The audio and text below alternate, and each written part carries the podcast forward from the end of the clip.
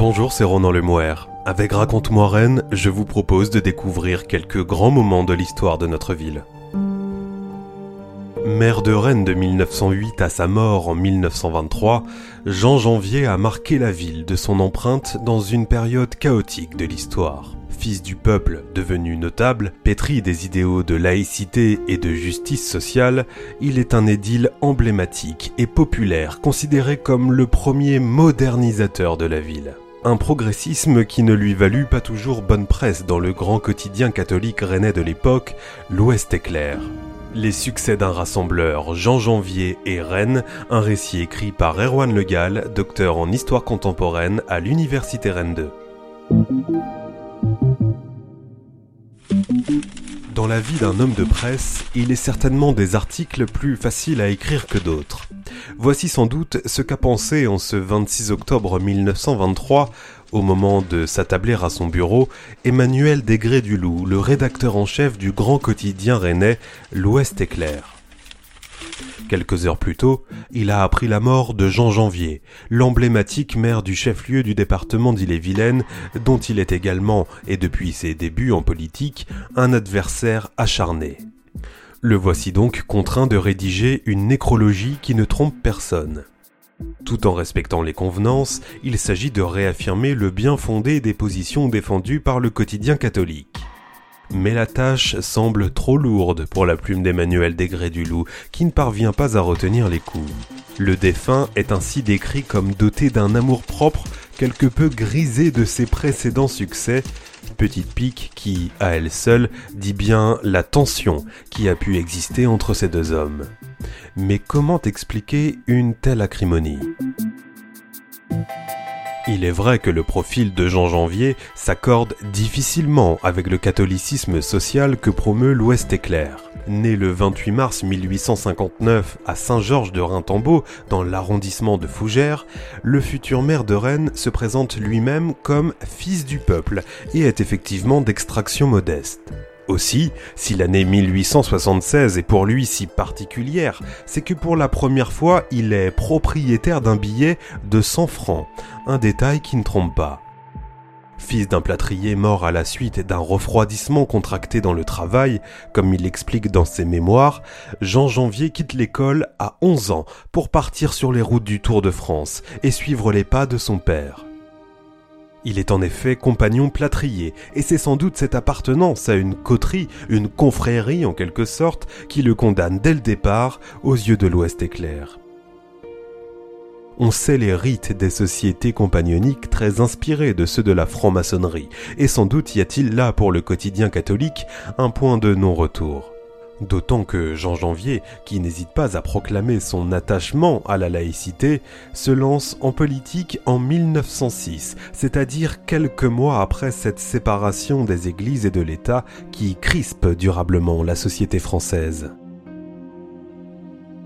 17 ans plus tard, les stigmates ne sont pas effacés et Emmanuel Desgrès du Loup, dans sa nécrologie de Jean Janvier, ne manque pas de rappeler que, s'il était animé d'un libéralisme bienveillant, le jeu des forces politiques l'avait insensiblement entraîné au-delà des limites qu'un grand nombre de républicains avaient espéré qu'il ne franchirait jamais.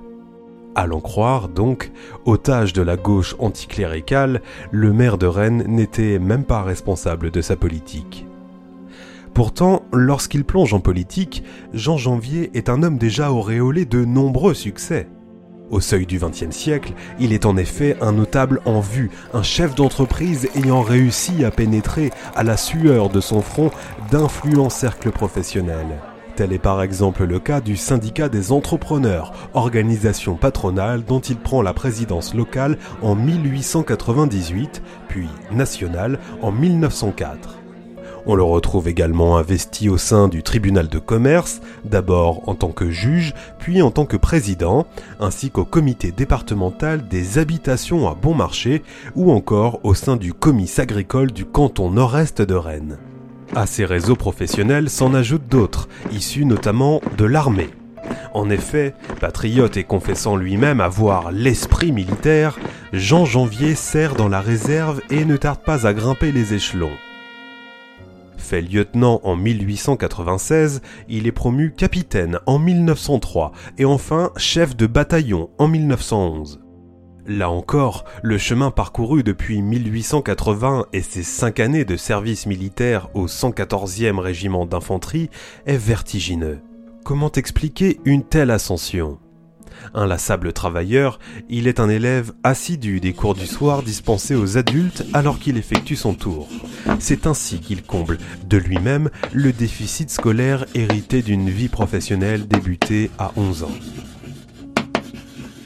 Modéré et conciliateur dans l'âme, Jean Janvier sait par ailleurs se faire apprécier et parvient à réaliser sur son nom, au cours de l'hiver 1907-1908, l'union des républicains, des plus avancés aux plus modérés, comme il l'explique lui-même dans ses souvenirs. Un choix qui, à n'en pas douter, n'aide pas à le rendre populaire aux yeux du catholique et conservateur quotidien L'Ouest éclair. Mais cette stratégie s'avère payante. Le 12 mai 1908, il est élu maire de Rennes. Une fonction à laquelle rien ne le prédestinait, tant ses liens avec le chef-lieu d'Ille-et-Vilaine sont d'abord distants. Né dans un petit village du nord-est du département, Saint-Georges de Rintambeau compte à peine plus de 3000 habitants au recensement de 1861, Jean Janvier découvre Rennes en 1875. Venu à pied de Fougères, il trouve à s'embaucher sur plusieurs gros chantiers, dont celui de la caserne de Guine, aujourd'hui quartier Foch, puisque c'est là que, simple lieutenant, le futur maréchal commandant en chef des forces alliées pendant la Première Guerre mondiale est affecté en 1878 que pense le jeune homme, alors âgé de 16 ans, du chef-lieu d'Ille-et-Vilaine? Et il n'en dit rien dans ses souvenirs, mais toujours est-il qu'il n'y reste que quelques mois, partant au printemps 1876 pour Nantes. C'est d'ailleurs sur les bords de la Loire qu'il effectue ses premières armes au sein du mouvement ouvrier et social, selon toute vraisemblance au sein de la Société syndicale et philanthropique des plâtriers. Secrétaire adjoint du comité de grève, il concourt à l'obtention d'une augmentation de 5 centimes de francs par heure. Dix ans plus tard, revenu à Rennes et ayant épousé la fille d'un cultivateur de Cesson-Sévigné, par ailleurs adjoint au maire de cette même commune, Jean Janvier s'établit à son propre compte. Le compagnon devient patron.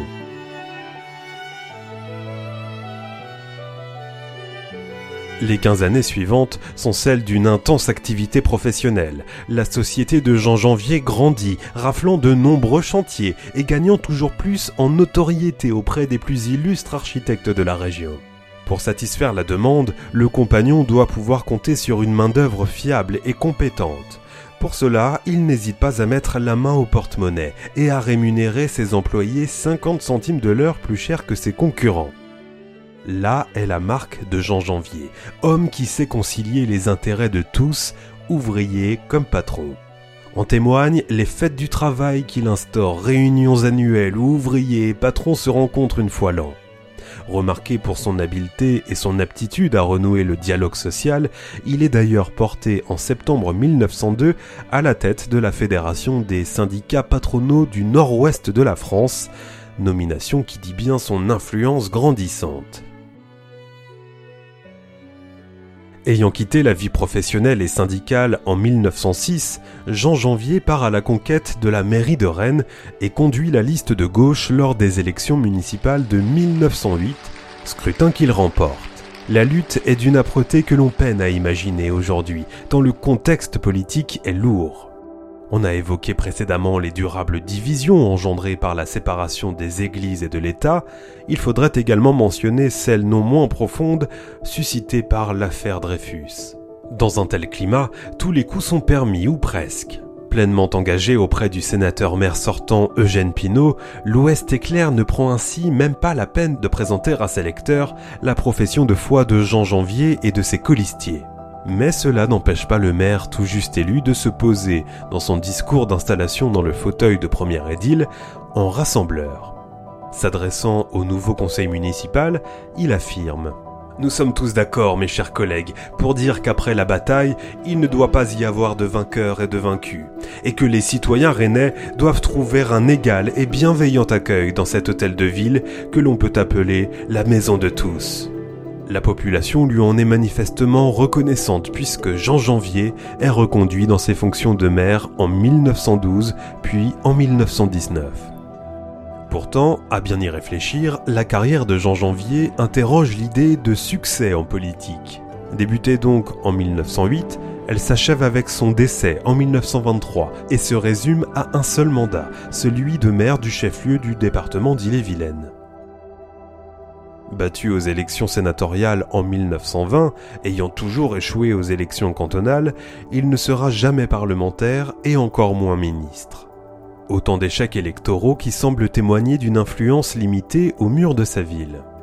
Pourtant, l'historien de l'art Jean-Yves Andrieux n'hésite pas à affirmer que, sans vouloir faire injure à la figure du commandeur du XIXe siècle, Edgar le Bastard, Jean Janvier fut, c'est indéniable, le premier maire modernisateur de l'ère contemporaine à Rennes. Rassembleur dans l'âme, Jean Janvier est aussi un grand bâtisseur. En tant que maire et en lien avec l'architecte municipal Emmanuel Leray, il lance de nombreux chantiers et concourt à la réalisation de bâtiments qui, aujourd'hui, comptent parmi les joyaux du patrimoine rennais, à l'instar de la piscine Saint-Georges. Mais son legs est avant tout social, comme le rappellent les nombreux chantiers de crèches, d'écoles ou même de bains-douches qu'il initie. C'est également sous son mandat qu'a rénové l'hôtel de ville dessiné au XVIIIe siècle par Jacques Gabriel. Pour autant, ces réalisations ne parviennent pas toujours à emporter l'adhésion, et si Emmanuel Degré du Loup concède à propos de Jean Janvier qu'il voyait grand ce qui est toujours une qualité, il s'empresse d'ajouter qu'il voulait réaliser trop vite, ce qui est un défaut.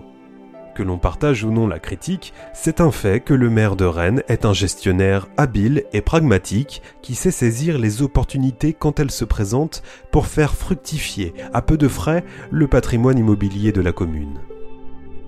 Profitant de l'expulsion des congrégations, il parvient à mettre la main sur des locaux laissés vacants pour les transformer en école ou encore en conservatoire. Lucide, il n'ignore rien du coup politique de tel choix comme il le confesse dans ses souvenirs.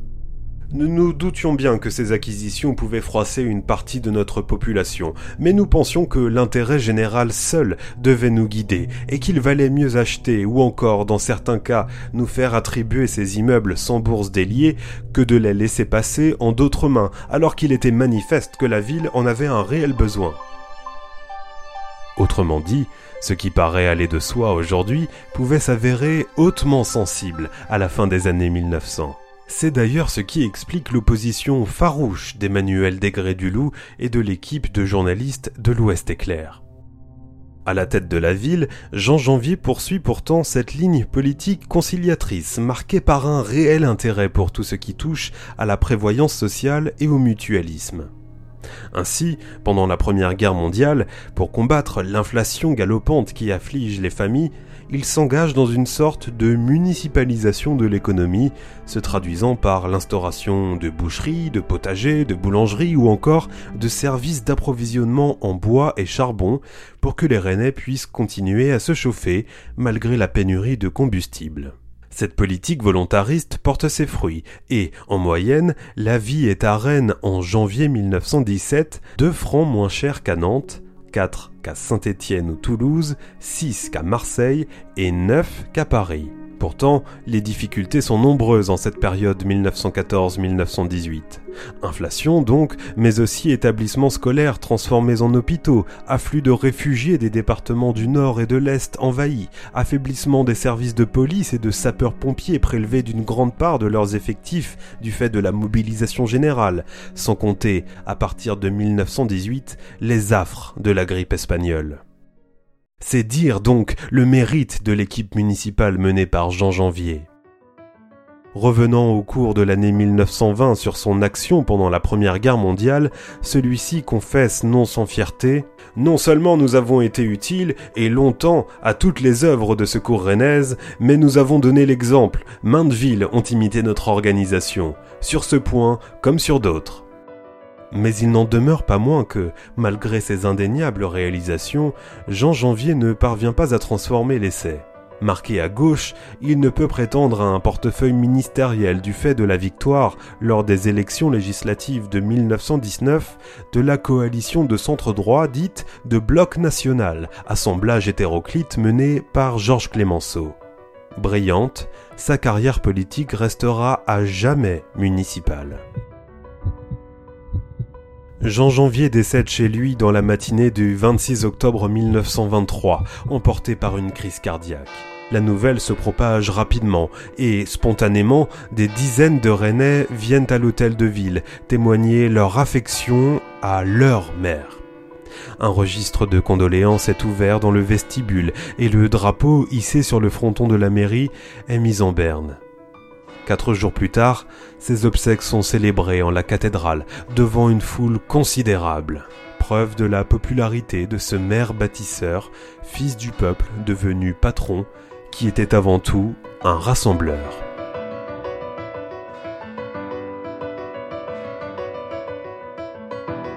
Les succès d'un rassembleur, Jean Janvier et Rennes, un récit écrit par Erwan Legal, docteur en histoire contemporaine à l'université Rennes 2.